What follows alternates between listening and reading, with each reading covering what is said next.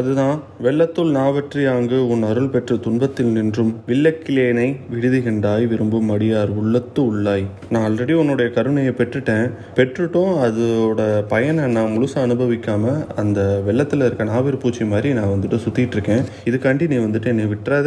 நீ யாரா? விரும்பும் அடியார் உள்ளத்து உள்ளாய். உன்னை விரும்பி பக்தி செலுத்தும் மையடியவர்களின் உள்ளத்தில் தான் நீ வந்துட்டு இருக்க. முன்னாடி வந்த பொருள் தான் நிலை பெற்ற உத்தரகோசம் மங்கேக்கரசே அப்படிங்கிறாரு. கள்ளத்து உழோருக்கு அருளாய் கலியாத கலியனக்கே. கள்ளத்து உழோருக்குன்னா உன்னுடைய கட்டளையிலிருந்து நான் விலகிட்டேன், விலகி இந்த உலக பாசத்தில் வந்துட்டு இன்னும் மூழ்கி கிடக்கேன். அதனால நான் தான் திருடேன், அதனால நான் தான் கள்ளத்து உள்ளேன் அப்படின்னு வந்துட்டு சொல்கிறாரு. இதை இப்படியும் பொருள் படலாம். நான் வந்துட்டு மாயையில் இருக்கேன். பக்தி பரவசம் அப்படின்றது அந்த ஐம்புலன்களையானும் நுகர முடியும். அது வந்துட்டு பேரின்ப நிலை. பட் நான் இன்னும் என்னோடய சிற்றின்ப நிலையே தாண்டாமல் இருக்கேன். அதை தான் கள்ளத்து உலருக்கு அருளாய் கலியாத களி எனக்கே. கலியாத களி அப்படின்றது அந்த பேரின்மை நிலை, பக்தி பரவசம். இது என்னென்னா மாணிக்கவாசகர் வந்துட்டு ஆர்வ மிகுதியில் இந்த மாதிரி வந்துட்டு சொல்கிறாராம், கலியாத களி எனக்கு தான் அப்படின்னு சொல்லிட்டு ஒரு ஆர்வத்தில் இறைவனின் திருவருளை உடனே பெற்றிட வேண்டும் அப்படின்னு சொல்லி காட்டுற மாதிரி வந்துட்டு இருக்கான். அதுதான் கள்ளத்து உள்ள இருக்க அருளாய் கலியாத களி எனக்கே. அடுத்த பாடல் பதினாறு. என்னை அப்பா அஞ்சல் என்பவர் இன்றி நின்று எய்து அலைந்தேன் மின்னை ஒப்பாய் விட்டுடுதி கண்டாய் ஓமைக்கின் மெய்யே உன்னை ஒப்பாய் மண்ணும் முத்திரகோசம் அங்கே கரசே அன்னை ஒப்பாய் எனக்கு அத்தன் ஒப்பாய் என் அரும்பொருளே. என்னை அப்பா அஞ்சல் என்பவர் இன்றி நின்று எய்து அளந்தேன் அப்படின்னா நான் பதட்டப்படுறப்போ, நான் பயப்படுறப்போ ஒன்றும் இல்லைப்பா பயப்படாத அப்படின்னு சொல்லி பாதுகாக்கவர் யாருமே இல்லை அப்படின்னு சொல்லி நான் வருந்தி அலைஞ்சிருக்கேன். அதனால நீ என்ன விட்டுறாத. மின்னையொப்பாய் விட்டுடுதி கண்டாய் அப்படின்னா உன்னுடைய உடல்ல இருந்து வர்ற ஒளி வந்துட்டு மின்னல் மாதிரி இருக்கான். ஓமக்கின் மெய்யே அப்படின்னா ஓமையை சொல்வதுன்னா உண்மைக்கு நீ தான் ஓமையா, நீ தான் உண்மை அப்படின்னு அர்த்தம். மண்ணும் முத்திரகோசம் அங்கே கரசே அன்னை ஒப்பாய் எனக்கு அம்மா நீ தான், எனக்கு அத்தன் ஒப்பாய் எனக்கு அப்பாவும் நீ தான் என் அரும் பொருளே, கிடைப்பதற்கு மிகவும் அரிதான என் பொருளே. இறைவன் ஒருத்தனை அடைஞ்சிட்டோம்னா இந்த உலகத்தில் எல்லாத்தையும் அடைஞ்சிடலாம் அப்படின்னு மீனிங் படுறதான் அரும்பொருள். இதில் பாருங்க, மாணிக்கவாசகர் வந்துட்டு ஓமைக்கின் மெய்யே உன்னை ஒப்பாயின்ட்டாரு. அதாவது இறைவனுக்கு ஓமை இறைவன் தான் அப்படின்னு சொன்னதுக்கு அப்புறமா இறைவனை வந்துட்டு இந்த மாதிரி மின்னல், அப்பா, அம்மா அதெல்லாம் வந்துட்டு அந்த சொற்களாலெல்லாம் வந்துட்டு ஒப்பிடலாமா, அதெல்லாம் உரித்தாகுமா அப்படின்னு சொல்லி கேட்டிங்க அப்படின்னா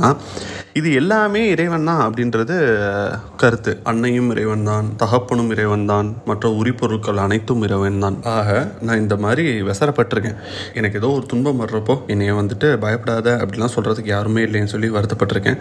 அதுக்காண்டி நீ என்னை விட்டுறாதப்பா, நீ தான் எங்கள் அப்பா, நீ தான் எங்கள் அம்மா, நீ தான் நான் கிடைப்பதற்கு அறிய அரும்பொருள். அடுத்து பாடல் பதினெட்டு. இருந்து என்னை ஆண்டுகொள் விற்றுக்கொள் ஒற்றிவை எண்ணி நல்லால் விருந்தினேனை விடுதி கண்டாய் மிக்க நெஞ்சு அமுதா அருந்தினனே மண்ணும் முத்திரகோசம் மங்கைக்கரசே மருந்தினனே பிறவி பிணிப்பட்டு மடங்கினார்கே. இதில் மாணிக்கவாசகர் அடுத்த லெவலுக்கே போயிட்டாரு. எப்பா இறைவா, நான் உன் ப்ராப்பர்ட்டி, நீ வந்துட்டு என்னை என்ன வேணா பண்ணிக்கோ, என்னை ஆண்டுகொள் விற்றுக்கொள், நீ என்ன பண்ணணுமோ பண்ணிக்கோ, நான் உனக்கு உரித்தான பொருள், அடிமை அப்படின்னு சொல்லிட்டு பொருள். ஸோ என்னுடைய உரிமையாளன் நீ தான், ஸோ நீ பார்த்துக்கோ, நான் தான் நான் வந்துட்டு உனக்கு உரிய பொருள், நீ பார்த்துக்கோ, நீ பார்த்து என்னை ஆட்கொண்டுக்கோ. ஆனால் பாருங்கள், ஒற்றிவை எண்ணின் அல்லல், அதாவது நான் உனக்கு உரித்தான பொருள் தான், என்னை விரும்புகிறதுக்கு யாரும் இல்லை அப்படின்னு சொல்லிட்டு என்னை ஒற்றி வைக்க, என்னை ஒற்றியாக வைக்கப்பட்ட பொருளாக யாரும் ஏற்றுக்கொள்ளவில்லை அப்படின்றதுக்காண்டி நீ வந்துட்டு என்னை விட்டுறாத. விருந்தேனனை, விருந்து அப்படின்னா வந்துட்டு புதுமை. திருப்பெருந்துறையில் இறைவன் வந்துட்டு என்னை ஆட்கொன்றப்போ எனக்கும் முன்னாடி பல அடியவர்கள்லாம் வந்துட்டு உண்டு. அவங்களுக்கு வந்துட்டு நீ நிறைய பேருக்கு திருவடி தீட்சை கொடுத்து அவங்கள வந்துட்டு அடியவர்களாக ஏற்றுக்கொண்டிருக்கிறாய். நான் வந்துட்டு அதில் வந்துட்டு புதிய அடியவன். ஸோ அதுக்கு அதனால வந்துட்டு எனக்கு எந்த உரிமையும் இல்லை அப்படின்றதுனால என்னை நீ விட்டுறாத அப்படிங்கிறாரு. மிக்க நெஞ்சு அமுதா அருந்தினனே, பெரும் ஆழகால விஷத்தை அமுதமாக கருதி உண்டவனே மருந்தினனே, எதுக்கு மருந்து, பிறவி பிணிப்பட்டு மடங்கினார்க்கே. இந்த மாதிரி பிறவி அப்படின்ற பிணியிடம், நோயிடம் அகப்பட்டு தாழ்ந்தவர்களுக்கு அந்த நோயினை தீர்க்கும் மருந்தாக நீ தான் இருக்கிற, இறைவன் தான் இருக்கிறான். அதுதான் மருந்தினனே பிறவி பிணிப்பட்டு மடங்கினார்க்கே. ஸோ அதான் எப்போ நீ நான் வந்துட்டு உன் ப்ராப்பர்ட்டி, என்னை அடகு வாங்குறதுக்கு யாரும் இல்லைன்னு சொல்லிட்டு நீ விட்டுறாத, நான் புதுசாக வந்தவன் அதனால் எனக்கு உரிமை இல்லை அப்படின்னு சொல்லிட்டு நீ விட்டுறாத, நீ எப்பேற்பட்டவனா ஆழகால விஷத்தையே வந்துட்டு குடித்தவன், இந்த மாதிரி பிறவி பயனெல்லாம் நோக்கிறதுக்கு நீ தான் மருந்து அப்படிங்கிறாரு. அடுத்த பாடல் இருபது. கொம்பர் இல்லா கொடி போல் அலமந்தனன் கோமலமே வெம்புகின்றேனை விடுதுகின்றாய், விண்ணவர் நன்னுக்கில்லா உம்பர் உள்ளாய் மண்ணும் முத்திரகோசம் அங்கே கரசே, அம்பரமே நிலனே அனல் காலோடு அப்பு ஆனவனே. நான் வந்துட்டு ஒரு சாதாரண கொடி போல உலண்டு வாடிக்கிட்டு இருக்கேன், கோழு கம்பு இல்லாத ஒரு கொடி போல காத்துல அசைகிற கொடி மாதிரி நான் வந்துட்டு ஆடிக்கிட்டு இருக்கேன், அதனால என்னை விட்டுறாத. என்னைக்கும் இளமையா இருப்பவனே, வானத்தில் இருக்கும் தேவர்களாலும் நெருங்க முடியாத மேலான சிவபுரத்தில் இருப்பவனே, விண் அதாவது விண்ணுலகில் உள்ளவர்களுக்கெல்லாம் தலைவர், அதை தான் சொல்றாங்க. நிலை பெற்ற உத்தரகோசம் அங்கேக்கரசே, நீதான் அஞ்சு பூதங்களானவன், நீ தான் பஞ்சபூதங்களானவன், வான் நிலம் நெருப்பு காற்று நீர் இந்த அஞ்சு பூதங்களுமே நீ தான். அடுத்த பாடல் இருபத்தி ஒன்று. ஆனை வெம்பூரில் குறுந்தூறு என புலனால் அலைப்புண்டேனை எந்தாய் விட்டுடுதி கண்டாய், வினையேன் மனத்து தேனையும் பாலையும் கண்ணலையும் அமுதத்தையும் ஒத்த ஊனையும் என் பிணையும் உருக்கான் என்ற ஒன்மையனே. அதாவது ஆனை வெம்பூரில் குறுந்தூறு என புலனால் அலைப்புண்டேனே எந்தாய் அப்படின்னா, யானைகள் வந்துட்டு ஒன்றுக்கு ஒன்று வந்துட்டு போர் செய்கிறப்போ அதுக்கு கொஞ்சம் கூட தொடர்பு இல்லாத அந்த சிறு சிறு செடிகள்லாம் வந்துட்டு நசுங்கு போகுமா, அந்த மாதிரி ஐம்புலன்களின் உலகியல் ஈடுபாடு அப்படின்ற போரில் வந்துட்டு இதுக்கு கொஞ்சம் கூட தொடர்பே இல்லாத என்னுடைய மனமும் நசுக்கப்பட்டு அதனுடைய முன்னேற்றமும் தடைபடுகிறது அப்படிங்கிறாரு. அதாவது இதெல்லாம் ஃபிசிக்கல் நீடு, நான் வந்துட்டு ஆசைப்பட்டு இதுக்கெல்லாம் வந்துட்டு பண்ணலை அப்படின்னு வந்துட்டு சொல்கிறாரு. அது ஏன் வெம்போர் யானை வெம்போர் அப்படின்னா, யானைகள் செய்யும் போர் வந்துட்டு மிக கொடுமையானது, அதனால் அந்த யானைகளுக்கு சம்பந்தமே இல்லாத மற்ற ஜீவன்கள் கூட துன்பப்படும், இந்த சிறு செடிகள்லாம் நசுக்கப்படுவதை போன்று, அதனால தான் அது வந்துட்டு வெம்போர். அதாவது குழந்தைகளுக்கெல்லாம் நோய் வந்துருச்சுன்னா அந்த குழந்தைய காப்பாற்ற வேண்டியது எப்படி தந்தையின் கடமையோ, அந்த மாதிரி என்னை காக்க வேண்டியது உன்னோட கடமை அப்படின்னு சொல்றதுக்காண்டி தான் எந்தாய் அப்படிங்கிறாரு.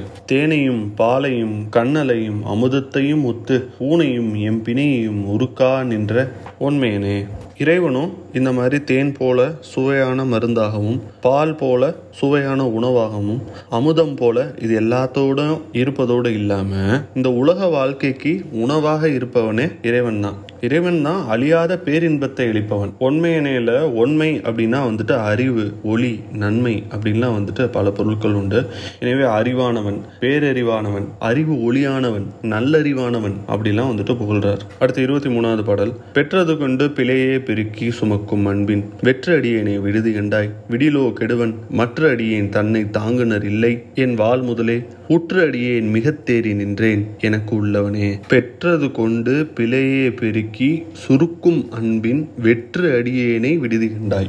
ஓன்ட்டிருந்து நான் என்னென்னலாம் பெற்றுக்கிட்டனும் அந்த அன்பை வந்துட்டு நான் பெருக்கி கொள்ளாம குற்றங்களை தான் நான் வந்துட்டு பெருக்கி கேட்டேன், பிழையே பெருக்கி, அதனால எனக்கு வந்துட்டு அன்பு வந்துட்டு குறைஞ்சு போச்சு. இப்போ நான் எப்படி இருக்கேன், வெற்று அடியேன், எந்த பயனும் இல்லாம நான் வந்துட்டு எந்த பயனும் இன்றி இருக்கிறேன், அதனால நீ வந்துட்டு என்னை கைவிட்டுறாத, அடியேன் உன்னை சார்ந்த வீடு பேறு கிடைக்கும் என்று மிகவும் நம்பியிருக்கிறேன், விடிலோ கெடுவன் மற்ற அடியேன் தன்னை தாங்குனர் இல்லை, என் வாழ் முதலே. நீதான்ப்பா என் வாழ்க்கைக்கு காரணம், நீதான்ப்பா என் வாழ்க்கைக்கு காரணமானவனே, உற்ற அடியேன் மிக தேறி நின்றேன் எனக்கு உள்ளவனே, எனக்கு உண்மையான பொருளாய் இருந்து வெளிவந்து என்னை ஆட்கொண்டவனே. நம்ம ரொம்ப நம்பிக்கிட்டு இருக்கவங்க நம்மளை கைவிட்டுட்டாங்கன்னா அதை பற்றி யோசிச்சு யோசிச்சு துன்பப்படுறதை தவிர்த்து நமக்கு வேற வழி இல்லாமல் போகும் இல்லையா. ஸோ அதை தான் வந்துட்டு விடிலோ கெடுவன் அப்படிங்கிறாரு. ஒன்றிலிருந்து நான் பெற்ற அருளை இந்த உடலை கொண்டு பக்தியை பெருக்கிக் கொள்ளாமல் இந்த உலகின் இன்பங்கள் எல்லாம் நான் வந்துட்டு லயித்து போய் என்னுடைய குற்றத்தை தான் பெருக்கிக்கிட்டேன், அதனால தான் வந்துட்டு இறைவன்கிட்ட வந்துட்டு அன்பு குறைஞ்சிருச்சு. ஸோ அன்பற்ற நான் இந்த மாதிரி பயனற்று போய்விட்டனே அப்படின்னு சொல்றதுக்கு தான் வெற்றடியேன் அப்படின்னாப்ல. இந்த பாடல் மிகவும் முக்கியம். இருபத்தி ஐந்தாவது பாடல். எறும்பிடை நாங்கூல் என புலனால் அரிப்புண்டு அளந்த வெறும் தமியேனை விடுதி கண்டாய், வெய்ய கூற்று ஒடுங்க உறும் கடிப்பது அவையே, உணர்வு உற்றவர் உம்பர் உம்பர் பெரும் பதமே, அடியார் பெயராத பெருமையனே.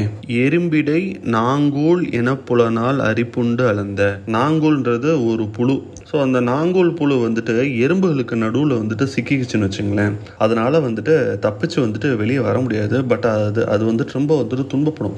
அந்த மாதிரி அந்த மாதிரி நான் இந்த ஐம்புல இன் இன்பங்களினால் அரிப்புண்டுட்டு இருக்கேன். அரிப்புண்டு அளந்த வெறும் தமியேனை, வெறும் தமியேனா அன்பற்றவன், இறைவனின் அன்பை கொல்ல மறுத்தவன் அல்லது வாங்க வாங்க முடியாமல் இருப்பவன். அந்த மாதிரி இருக்க என்ன நீ வந்து கைவிட்டுறாத. வெய்ய கூற்று ஒடுங்க உறும் கடிப்போது அவையே அப்படின்னா, கொடிய யமன் அவன்கிட்டருந்து என்னை நீ தான் வந்துட்டு காப்பாற்றணும். நீ மார்க்கண்டே என்னை காப்பாற்றினே இல்லையா, அந்த மாதிரி வந்துட்டு நீ என்னையும் தான் காப்பாற்றணும். உம்பர் பெரும் பாதமே அடியார் பெயராத பெருமையனே. இறைவன் மேல் பக்தி கொண்டவர்கள், அவங்க மேலே இருக்க தேவர்கள், அவங்களுக்கெல்லாம் என்னென்ன பதவிகள்லாம் இருக்கோ அந்த பதவிகள்லாம் இரு பவனே, பக்தர்களின் உள்ளத்தில் இருந்து விலகாத பெருமை உடையவனே. பாடல்ல முக்கியமான ஓமை வந்துட்டு அந்த எறும்புடை நாங்கூல். ஏன்னா நாங்கூல் புழுன்றது வந்துட்டு பெரிய புழு, நாக்குப்பூச்சி அந்த மாதிரி வந்துட்டு சொல்லலாம். அவ்வளோ பெரிய புழுவை சின்ன சின்ன எறும்புகள்லாம் நிறையா சேர்ந்து அரிச்சு வந்துட்டு கொன்றும். அரிச்சு அரிச்சு அரிச்சு அரிச்சு அதை வந்துட்டு கொன்றும். அந்த மாதிரி இந்த மானோட வாழ்வை சிற்றின்பங்கள்லாம் சேர்ந்து அரிச்சு கொள்ளுதான். நம்ம பார்த்துட்டே வரோம், பாடல்கள் எல்லாம் விடுதி கண்டாய் விடுதி கண்டாயின்னு சொல்லிட்டு வந்துக்கிட்டே இருக்கோம். விடுதி கண்டாயின்னா என்னை கைவிட்டுறாதான்னு அர்த்தம். விட்டெடுதி கண்டாயின்னு வரும், விடுதி கண்டாய் விட்டெடுதி கண்டாயின்னு சொல்லிட்டு வந்துகிட்டே இருக்கும். அதில் கண்டாய் அப்படின்றது அசை, அதுக்கு பொருள் எதுவும் தனியாக கிடையாது.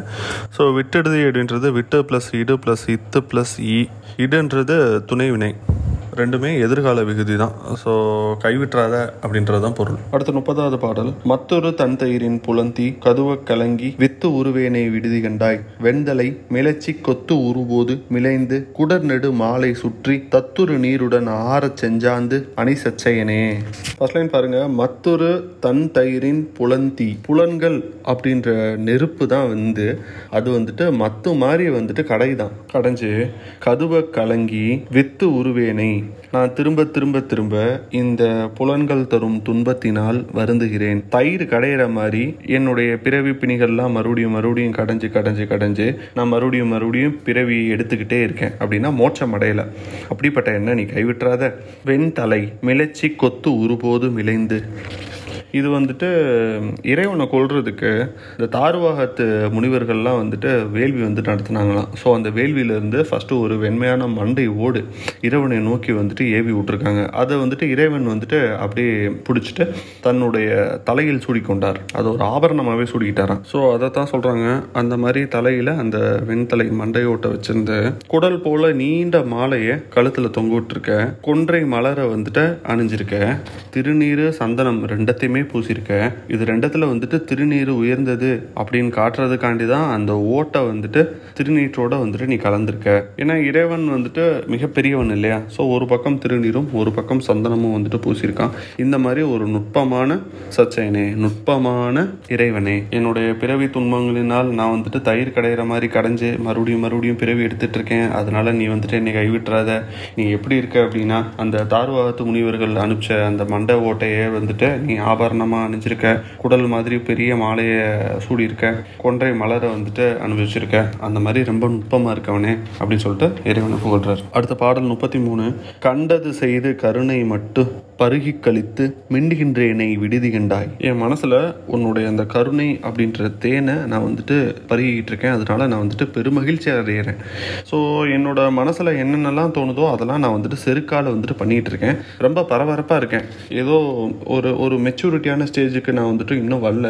அதனால இன்னும் அந்த பரபரப்பு அடங்காமல் என்னுடைய மனம் வந்துட்டு இன்னும் ஒருமுகப்படவில்லை. மிண்டுகின்றேனை விடுதி கண்டாய், இப்படிப்பட்ட எண்ணெய் நீ கைவிட்டுறாத. நின் விரை மலர்ந்தால் பண்டு தந்த போல் பணித்து பணி செய்ய குவித்து என்னை கொண்டு என் எந்தாய் கலையாய் கலையாய குதுகுதுப்பே. குதுகுதுப்பேனா நடுக்கம். முன்னாடி என்னை திருப்பெருந்துறையில நீயே வந்துட்டு நேரடியாக வந்துட்டு உன்னுடைய திருவடிகளை என்னோட தலைமையில வச்சு தீட்சை கொடுத்த. இப்ப அந்த மாதிரி நேரா நீ வராட்டியும் பரவாயில்ல. உனக்கு அணுக்கமான தொண்டர் யாரோ ஒருத்தர், உனக்கு பிடிச்ச யாரோ ஒருத்தரை வச்சு என்னை அழைச்சிக்கிட்டா போதும், நான் வந்து உன்கிட்ட சரணாகதி அடைஞ்சிருவேன். அந்த மாதிரி பண்ணி என்னுடைய நடுக்கத்தை நீக்கு. அதாவது உன்னுடைய கருணையை நான் பார்த்துட்டேன். அதுல இருந்து தேன் பருகி மகிழ்ச்சி அடைந்தது போல நான் வந்துட்டு இன்னும் சமநிலை அடையாமல் இருக்கேன், அதுக்காண்டி என்னை கைவிட்டுறாத. திருப்பரந்தூரில் முன்னாடி நடந்த மாதிரி கூட நீ டைரெக்டாக வர வேணாம், யாராவது உனக்கு அணுக்கமான உன்னுடைய சீடர்கள் யார்ட்டையாவது தீட்சை கொடுத்து அனுப்பு, நான் வந்துட்டு சேர்ந்துக்கிறேன், யாரிடமாவது சொல்லி உன்னிடம் சேர சொல்லி என்னுடைய அந்த மனக்குமுறலை போக்கு. அடுத்து முப்பத்தி நாலாவது பாடல். குதுகுதுப்பு இன்றி நின்று என் குறிப்பே செய்து நின் குறிப்பில் விது விதுப்பேனை விடுதி கண்டாய். எந்தவித பதற்றமும் இல்லாமல் என்னோட கருத்தின்படியே நான் வந்துட்டு உனக்கு இதெல்லாம் வந்துட்டு பிடிக்கும், இதெல்லாம் வந்துட்டு உன்னுடைய மனக்குறிப்புன்னு நினச்சி நான் வந்துட்டு நம்பி அதுபடி வந்துட்டு நடந்துகிட்டு இருக்கேன், அதுபடி இன்னமும் நடக்கணும்னு சொல்லிட்டு விரும்பிக்கிட்டு இருக்கேன். அந்த மாதிரி இருக்கேன்னா நீ வந்து கைவிட்டுறாத, விது விதுப்பே என்னை விடுதி கண்டாய். ஏன்னா முன்னாடியே ஒருக்கா நீ என்னை ஆட்கொண்டுட்ட, ஆட்கொண்டும் இப்போ நான் ரெண்டாவது தடவை கேட்கேன், அதனால என்னை அசால்ட்டாக டீலில் விட்டுறாத அப்படின்னு அர்த்தம். விரையார்த்து இனிய மதுமது போன்ற என்னை வாழைப்பழத்தின் மனம் கனிவித்து, அதாவது என்னுடைய மனசை வந்துட்டு நீ வாழைப்பழம் மாதிரி வந்துட்டு நெகிழச் செய்து மனமிக்க இனிய மலர்த்தேன் போல எனக்கு வந்துட்டு எதிர வந்துட்டு எப்போ காய்ச்சி தருவேன், அவ்வளோ ஸ்வீட்டாக இருக்கும் நீ வந்துட்டு நின்னா. ஸோ அந்த மாதிரி எப்போ வந்துட்டு நீ வந்து காய்ச்சி தருவே அப்படிங்கிறாரு. இதில் ஏன் வாழைப்பழத்தை வந்துட்டு உதாரணம் சொல்லியிருக்காங்க அப்படின்னா, வாழைப்பழம் வெளியே தெரிவதற்கு முன்னாடியே உள்ளே வந்துட்டு பழுத்துரும், ஃபஸ்ட்டு உள்ளே பழுத்துரும், அதுக்கப்புறம் தான் வந்துட்டு வெளியே வந்துட்டு பழுக்கிறது வந்துட்டு தெரியும். ஸோ புற மாற்றத்திற்கு முன்னாடியே வந்துட்டு அகமாற்றம் வந்துட்டு வந்துடும். ஸோ அதனால் எனக்கு ஆல்ரெடி வந்துட்டு அகமாற்றம் வந்துட்டு வந்துருச்சு, அல்லது பக்திக்கு வந்துட்டு ஃபஸ்ட்டு அகமாற்றம் முக்கியம், அதுக்கப்புறமா புறமாற்றம் அப்படின்னு சொல்கிற மாதிரி வந்துட்டு இருக்கலாம். அதாவது நீங்கள் ருத்ராட்ச கொட்டை பட்டை அதெல்லாம் போடுறதுக்கு முன்னாடி நீங்கள் ஃபஸ்ட்டு மனசால் மாறி இருக்கணும் அப்படின்னு சொல்லிட்டு அர்த்தம். ஸோ மது மது போன்ற என்னை வாழைப்பழத்தின் மனம் கனிவித்து எதிர்வது எப்போது பயில்வி கைலை பரம்பரனே. இந்த மாதிரி திருக்கைலாய மலையில் எழுந்தருள் இருக்கும் எல்லாவற்றிற்கும் மேலானவனே, குறிப்பு அறிந்து அருள் செய்பவனே அப்படின்னு சொல்லிட்டு இறைவனை புகழ்றார். அடுத்த பாடல் முப்பத்தி ஆறு. பொதும்பு உறுதி போல உகைந்து எரிய புலந்தீக்கத்துவ வெதும் புறவேனை விடுதி கண்டாய். காட்டு தீ மாதிரி ஐம்புலன்களும் வந்துட்டு சுட்டரிக்குது அப்படின்னா என்ன, அந்த ஐம்புலன்களும் இன்பத்துக்கு வந்துட்டு தேடுது. ஏன்னா பஞ்சபூதங்களும் ஃபேஸ் பண்ணிட்டு இருக்கு, உடம்பு இருக்கிறதுனால தானே வந்துட்டு நான் அந்த பஞ்சபூதங்களையும் வந்துட்டு ஃபேஸ் பண்ணுறேன். ஸோ பஞ்சபூதங்களையும் என்னோட ஐம்புலன்களும் அதை வந்துட்டு எதிர்த்து நிற்குது. இதை வந்துட்டு நான் அடக்க ட்ரை பண்ணுறப்போ அது வந்து தீ மாதிரி எரியுதான், காட்டு தீ மாதிரி சுட்டரிக்குதான். அந்த மாதிரி வெம்மையாக இருக்க என்ன நீ வந்து கைவிட்டுறாத. விரை ஆர் நரவம் ததும்பும் மந்தாரத்தில் தாரம் பயின்று மந்தம் முரல் வண்டு அதும்பும் கொழுந்தேன் அவிர் சடை. வானத்து அடல் அரசே, இறைவனுடைய அந்த ஜடாமுடி அதை வந்துட்டு சொல்கிறாங்க. இறைவன் சூடி இருக்கும் அந்த மந்தார பூவில் இருக்கும் வண்டுகள் அது எழுப்புற இசை, அதை பற்றி பாடுறது எப்பயுமே இலக்கிய மரபு. ஸோ அதை தான் சொல்கிறாங்க. மந்தார மலரில் தாரம் என்ற இசையை போல் இசைத்து பின் மென்மையாக ரீங்காரம் விடும் வண்டுகள், அப்படிப்பட்ட வண்டுகள் தேனீக்கள் மொய்க்கும் ஒளி வீசும் சடாமுடியை உடையவனே. அடுத்து முப்பத்தி ஒன்பதாவது பாடல். தனித்துணை நீ நிற்க யான் தருகி தலையால் நடந்த வினைத்துணை ஏனை விடுதி கண்டாய். எதற்கும் ஒப்பற்ற துணை நீ இறைவன், அதான் வந்துட்டு தனித்துணை, ரொம்ப யூனிக்கான துணை. நீ மட்டும்தான் கடைசி வரையா வந்துட்டு கூட வருவ. என்னுடைய அப்பாவோ அம்மாவோ தங்கையோ தம்பியோ யாரும் வந்துட்டு கடைசி வரையா கூட வர போறதில்ல. அப்படி நீ தனித்துணையா நீ நின்னாலும் நான் அப்படின்ற ஆணவத்தில் நான் வந்துட்டு கொஞ்சம் செருக்காக வந்துட்டு செயல்பட்டு இருந்தேன், உன்னைய வந்துட்டு ரெகனைஸ் பண்ணலை. தருக்கி தலையால் நடந்த வினை துணையோனை, எனக்கு வந்துட்டு கடவுளே துணை நிற்கிறார், அதுக்கு வந்துட்டு நான் என்ன பண்ணணும், கடவுள்கிட்ட போய் சரணாகதியை அடைஞ்சால் வந்துட்டு போதும். பட் நான் அதை பண்ணாமல் அது என்னன்னு சொல்லி ரெகனைஸ் பண்ண முடியாமல் நான் வந்துட்டு வினையை என்னுடைய துணையை வந்துட்டு ஏற்றுக்கிறேன், அதான் வந்துட்டு வினைத்துணை. எப்பேற்பட்ட தவறு பண்ணிட்டேன், இப்படிலாம் பண்ணிட்டேன்னு சொல்லிட்டு நீ என்னை கைவிட்டுறாத விடுதி கண்டாய். வினையே என்னுடைய மனத்துணையே என் பால் முதலே எனக்கு எய்ப்பில் வப்பே. இந்த மாதிரி நான் தளர்ச்சி அடைஞ்சிட்டேன்னா என்னுடைய முதுமை காலத்தில் அல்லது என்னால் முடியாத காலத்தில் என்னுடைய சேமிப்பு நிதியாய் யார் இருக்கா, ஃபண்ட் இல்லை, மெட்டீரியல் இல்லை, இறைவன் தான் இருக்கான். என்னுடைய ஏய்ப்பில் வப்பே அப்படின்னா வந்துட்டு நீ தான் எனக்கு துணை, வேறு யாரும் கிடையாது, நீ தான் என்னுடைய ரிசர்வ் ஃபண்டு. திணைத்துணையேனும் போரேன் துயர் யாக்கையின் தின்வலையே, அதாவது வலையில் அகப்பட்ட விலங்கு போல் ஏதோ ஒரு ட்ராப்பை செட் பண்ணியிருக்காங்க, அந்த ட்ராப்பில் வந்துட்டு ஏதோ ஒரு விலங்கு வந்துட்டு அகப்பட்டுச்சுன்னு வச்சுக்கோங்களேன், அந்த வலையிலிருந்து தப்பிக்க முடியாமல் ரொம்ப துன்பப்படுமா. அந்த மாதிரி இந்த உடம்பு இந்த உடல் அப்படின்ற வலையில் நான் வந்துட்டு மாட்டிக்கிட்டேன், அதனால என்னுடைய உயிர் வந்துட்டு துன்பப்படுகிறது அப்படின்னு வந்துட்டு சொல்கிறாரு. அடுத்து நாற்பத்தி ரெண்டாவது பாடல். கதி அடியே இருக்க உன் கலல் தந்த அருளவும் ஊன் கலியா விதி அடியேனே விடுதி கண்டாய். அதாவது நான் இந்த ஊன் அப்படின்ற இந்த உடம்பை தாங்கிக்கிட்டு ரொம்ப வந்துட்டு கஷ்டப்பட்டுட்டு இருக்கேன், உன்னோட தயவு இல்லாமல் என்னால் வீடு பேர் வந்துட்டு அடைய முடியாது, என்னால் ஞானம் வந்துட்டு பெற முடியாது, இவன் என்ன ஞானம் பெறலையே, ஊன் கழியாத விதி அடியோனை அப்படின்னு சொல்கிறாரு. இந்த மாதிரி இன்னும் இவன் இப்படி இருக்கானே அப்படின்னு நினச்சி நீ வந்துட்டு என்னை கைவிட்டுறாத, அப்படின்னு சொல்றாரு. அதுக்கப்புறம் பாருங்க, வெண்தலை முளையில் பதியுடையவாள் அறப்பார்த்து இறை பைத்து சுருங்க அஞ்சி மதி நெடு நீரில் குளித்து ஒழிக்கும் சடை மன்னவனே. நம்ம முன்னாடியே பார்த்தோம், அந்த வெண்தலை அப்படின்றது வந்துட்டு அந்த முனிவர்கள் எய்திய மண்டை ஓடு, அதுல வாழ்ந்துகிட்டு இருக்க பாம்பு. அது நிலவை பார்த்து தன்னுடைய படத்தை வந்துட்டு சிறிது விரித்து சுருக்குதான். அதாவது நிலவை வந்துட்டு விழுங்குறதுக்கு வந்துட்டு ட்ரை பண்ணுதான். அந்த சந்திர கிரகணம், சூரிய கிரகணம், அந்த கான்செப்டை தன்னைய பாம்பு விழுங்க வருதே அப்படின்னு சொல்லிட்டு அஞ்சு கங்கையில வந்துட்டு அந்த நிலவு வந்துட்டு முங்கிக்குதான். ஸோ அதனால ஏற்பட்ட அலை வந்துட்டு அங்க வந்துட்டு இருக்கான். அப்பேற்பட்ட சடையுடைய மன்னவனே, அதான் சடை மன்னவனே மீன்ஸ் இவ்வளவு கான்ஃபிளிக்டான ஐட்டம்ஸ்லாம் அவர் வந்துட்டு தன்னோட தலையில வந்துட்டு வச்சிருக்காரு. ஸோ இறைவன்ட்ட போச்சுன்னா எல்லாமே வந்துட்டு ஒன்று தானே. ஸோ பாம்பு சந்திரன் விழுங்க ட்ரை பண்ணுது, சந்திரன் பாம்புக்கு பயந்து கங்கை நீர்ல வந்துட்டு முங்குது. அடுத்த பாடல் நாற்பத்தி ஐந்து. பாடிற்றில்லேன் பனியேன் மணி நீ ஒளித்தாய்க்கு பஞ்சும் வீடிற்றில்லேன் விடுதி கண்டாய். ஒரு இடத்துல நின்று என்னோட மனசால நான் உன்னை பற்றி நினைக்கல, எந்த பயனும் இல்லாமல் இந்த பச்சை தசையுடைய இந்த உடம்பையே நான் வந்துட்டு விடலை, பயனற்று நின்றேன். வீடிற்றில்லேன் விடுதி கண்டாய் அப்படின்னா இன்னும் நான் வந்துட்டு என்னோட உடம்பை வச்சுட்டு தான் இருக்கேன். நானாக என்னோட உடம்பை விடுறதுக்கு இன்னும் என்னால் முடியல, அதுக்காண்டி நீ வந்துட்டு என்னை விட்டு விடாதே. வியந்து ஆங்கு அலறி தேடிற்றில்லேன் சிவன் எவ்விடத்தான் எவர் கண்டார் என்று ஓடிற்றில்லேன் கிடந்து உள் உருகேன் நின்று உழந்தனன். அதாவது இறைவனோட அந்த தீட்சையை பெறதுக்கு வந்துட்டு எல்லாரும் வந்துட்டு இறைவனை பாடினர், பணிந்தனர், அலறினர், தேடினர், ஓடினர், உள்ள முருகினர். இதெல்லாம் செஞ்சும் மீண்டும் மீண்டும் மீண்டும் மீண்டும் செஞ்சும் அந்த திருவடி தீட்சை வந்துட்டு எனக்கு கிடைக்கல. ஸோ இறைவன் அடையிறதுக்கான பேர் இது இல்லையோ, அதற்கான மார்க்கம் இது இல்லையோன்னு சொல்லிட்டு நான் வந்துட்டு பண்ணாமல் இருக்கேன். ஒருவேளை உண்மையாகவே நான் இதெல்லாம் பண்ணியிருந்தேன்னா இறைவன் அருளியிருப்பானோ அப்படின்னு மனம் வருந்துறார். அடுத்த பாடல் நாற்பத்தி ஆறு. உலைதரு நோக்கியர் கொங்கை பலாப்பழத்து ஈயின் ஒப்பாய் விலைதருவேனை விடுதி கண்டாய். உலைதரு நோக்கியர் கொங்கை பலாப்பழத்து ஈயின் ஒப்பாய். ஈ வந்துட்டு பலாப்பழத்தை எப்படி வந்துட்டு விரும்பி முச்சுக்கிட்டு இருக்கோ அந்த மாதிரி மான் போன்ற பார்வையுடைய பெண்களின் மார்பை நான் வந்துட்டு விரும்பிக்கிட்டு இருக்கேன். இது நான் வேணும்னு பண்ணலை, இது வந்துட்டு என்னுடைய இந்த பூத உடல்னால நான் வந்துட்டு இப்படி இருக்கேன், அதனால நீ வந்துட்டு என்னை விட்டு விடாத. விடின் வேலை நஞ்சு உன் மலைதரு கண்டன் குணமிலி மானிடன் தேய் மதியன் பழைதரு மாபரன் என்று அறைவன் பழிப்பினையே. இதுக்கடுத்து மாணிக்க வாசகர் வந்துட்டு இறைவன்கிட்ட வந்துட்டு உரிமையாக சண்டை போட ஆரம்பிச்சிட்டாரு. இந்த மாதிரி எனக்கு இந்த இந்த பிரச்சனைகள்லாம் இருக்குது, இதெல்லாம் வந்துட்டு என்னால் ஆனது கிடையாது, நீ வந்துட்டு பூத உடலை கொடுத்துருக்க, பூத உடலை விட்டு வந்துட்டு என்னை நீ இன்னும் மோட்சத்துக்கு வந்துட்டு கொண்டு போகல, அதனால நான் பட்டுக்கிட்டு இருக்க துன்பம், இன்னும் வந்துட்டு என்னால் இந்த பெண்ணின்ப நுகர்ச்சியை தாண்ட முடியல, அந்த தடையை வந்துட்டு என்னால் தாண்ட முடியல.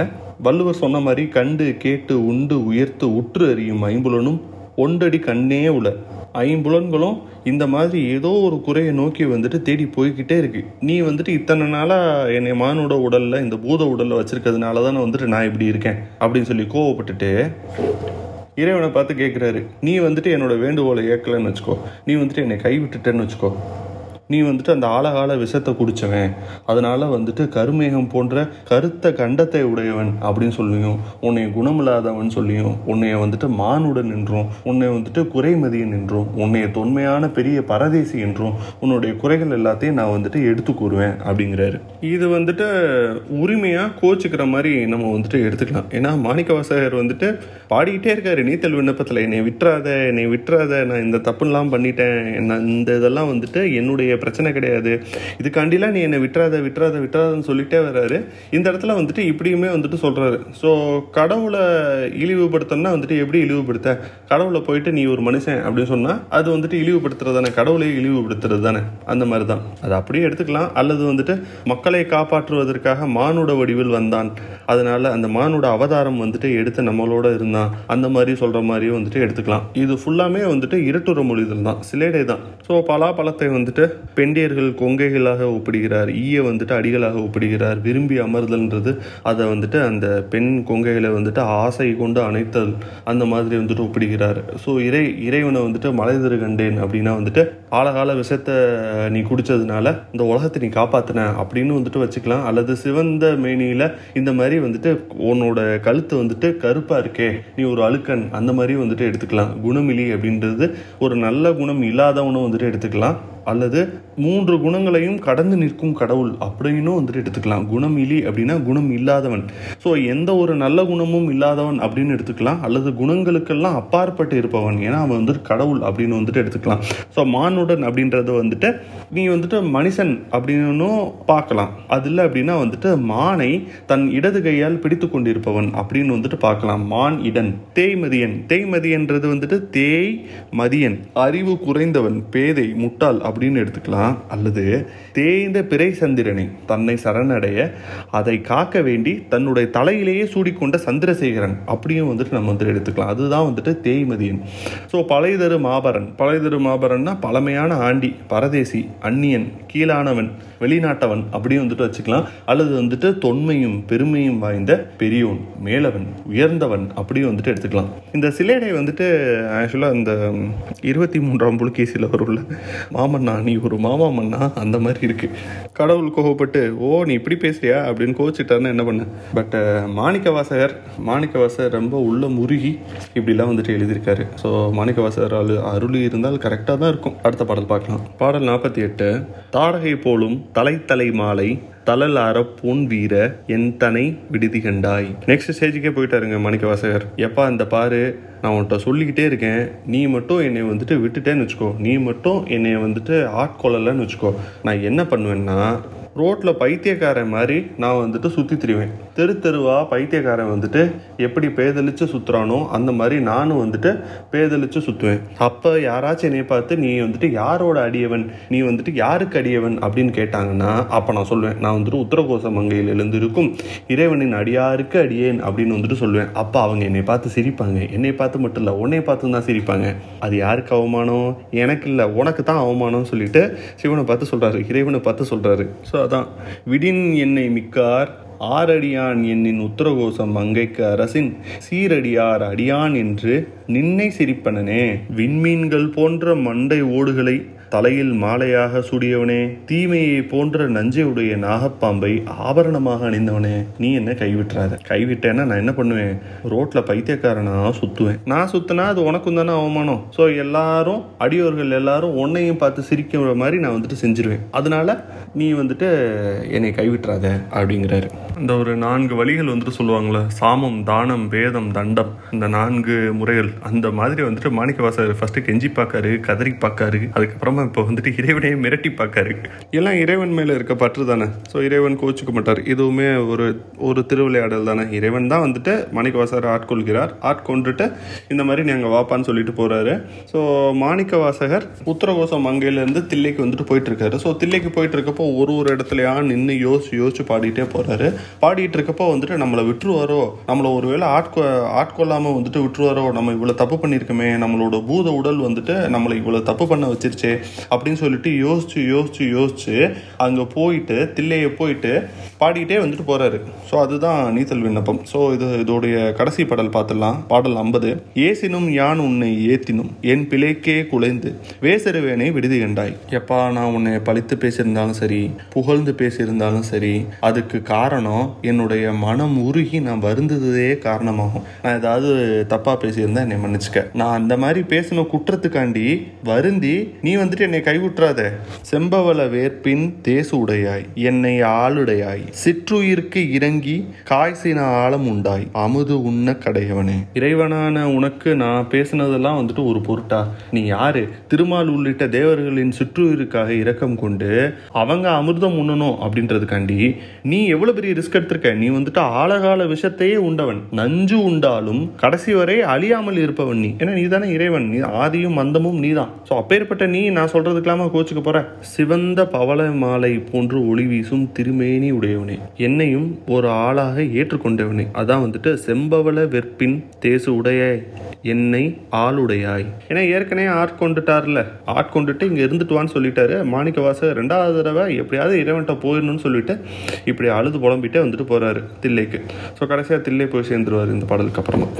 சரி, இந்த இப்போ நீத்தல் விண்ணப்பத்தை சுருக்கமாக வந்துட்டு பார்த்துடலாம். பொதுவாக கடவுளை வந்துட்டு ஏத்தி பரவுதல் அப்படின்றது வந்துட்டு அந்த பக்தி இலக்கியத்தோட இயல்புகளில் ஒன்று. ஏத்தி பரவுதல்னா இறைவனுடைய பெருமைகள், அவங்களுடைய சிறப்புகள், அதெல்லாம் வந்துட்டு கூறுவது வந்துட்டு அடியவர்களின் மரபு. அப்படி இந்த ஐம்பது பாடல்கள்லையும் சிவனை பற்றி பாடினதில் நம்ம வந்துட்டு ஒரு ஆறு பெருமையாக வந்துட்டு பிரிச்சுக்கலாம். உருவ பெருமை, பண்பு பெருமை, செயற்பெருமை, உறைவிட பெருமை, கற்பனை வளத்துடன் கூடிய பெருமை, பிற பெருமைகள். இந்து சமயத்தில் வந்துட்டு உருவ வழிபாடு உண்டு. பௌத்தத்தில் தான் வந்துட்டு கிடையாது. பட் இந்து சமய வழிபாட்டில் வந்துட்டு நம்மளுடைய வழிபாட்டு முறைகள்லேயே ஒன்று தான் வந்துட்டு அந்த உருவ வழிபாடு. ஸோ உருவத்தை கண்டு வணங்கினால் அடியார்களின் மனம் இறை இன்பத்தில் எளிதில் ஈடுபடும் அப்படின்றது வந்துட்டு கருத்து.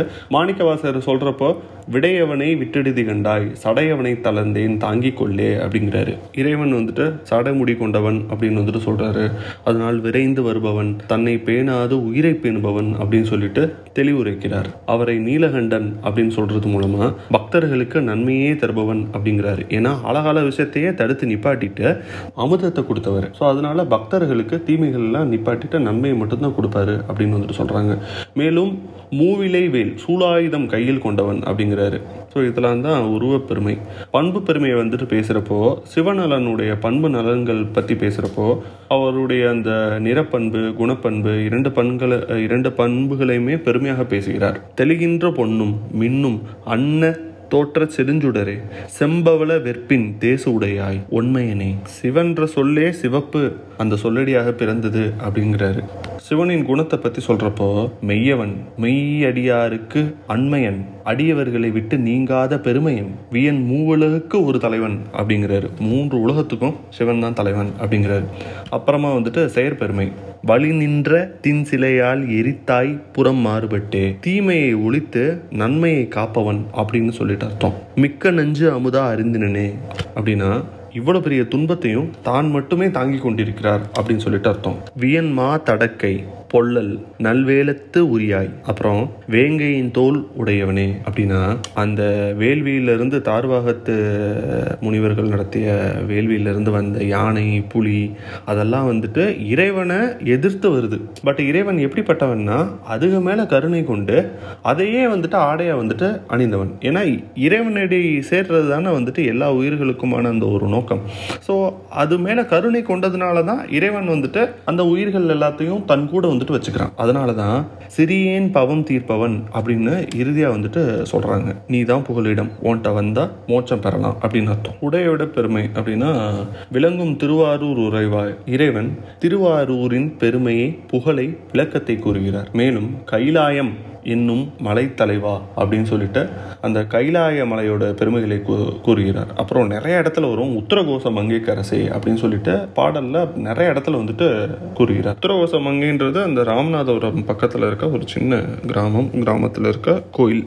ஸோ இதுதான் உறைவிட பெருமை. அப்புறம் கற்பனை வளத்துடன் கூடிய பெருமை. பக்தர்கள்லாம் இறைவனை வந்துட்டு காதலிக்கிறாங்களாம். ஸோ அதனால வந்துட்டு கவிதை வந்துட்டு வருதான். ஏன்னா கற்பனை வளம் அப்படின்னாலே வந்துட்டு கவிதை இருந்தால் தான். ஸோ கவிதை எப்போ வரும்? காதல் இருந்தால் தான் வரும். ஸோ பக்தர்கள் இறைவனை காதலிக்கிறார்கள். ஸோ அந்த காதலினால் கற்பனை வந்துட்டு வருகின்றது. அதை தான் சொல்கிறாரு. வியன் கங்கை பொங்கி வருநீர் மடுவுள் மலை சிறுதோணி வடிவின் வெள்ளை குறுநீர் மதிபொதியும் சடை. அவருடைய அந்த சடையையும் அவர் சந்தனம் பூசி கொண்டிருந்ததையும் திருநீறு பூசி கொண்டிருந்ததையும் அவ்வளோ அழகாக வந்துட்டு வர்ணிக்கிறாங்க. அம்பரமே நிலனே அனல் காலோடு அப்பு ஆனவனே. சிவனை வந்துட்டு ஐம்பூதத்தின் நாயகன் அப்படிங்கிறாங்க. பெண்மையனே தொன்மையானவனே அழிப்பெற்றியனே. அது மட்டுமா இறைவனை வந்துட்டு தனித்துணை அப்படிங்கிறாரு. உனக்கு ஒப்பற்ற, உனக்கு ஈடான வேறு துணையே கிடையாது அப்படிங்கிறாரு. அதனால தான் மனத்துணை அப்படின்னு வந்துட்டு சொல்கிறாரு. ஏன்னா கடைசி வரை நீ தான் இருக்க போகிற. நீ எங்கே இருக்க? என் மனசுக்குள்ளே இருக்க, அகத்தில் இருக்கிறாய். அதை தான் வந்துட்டு சொல்கிறாரு. ஸோ இதுதாங்க நீத்தல் விண்ணப்பம். முடிஞ்சால் மெயின்ஸ் ஆஸ்பெக்டில் வந்துட்டு ஒரு வீடியோ போடலாம். என்னென்ன கொஸ்டின் வருது, எப்படி ஆன்சர் பண்ணலாம் அப்படின்னு சொல்லிட்டு. நன்றி.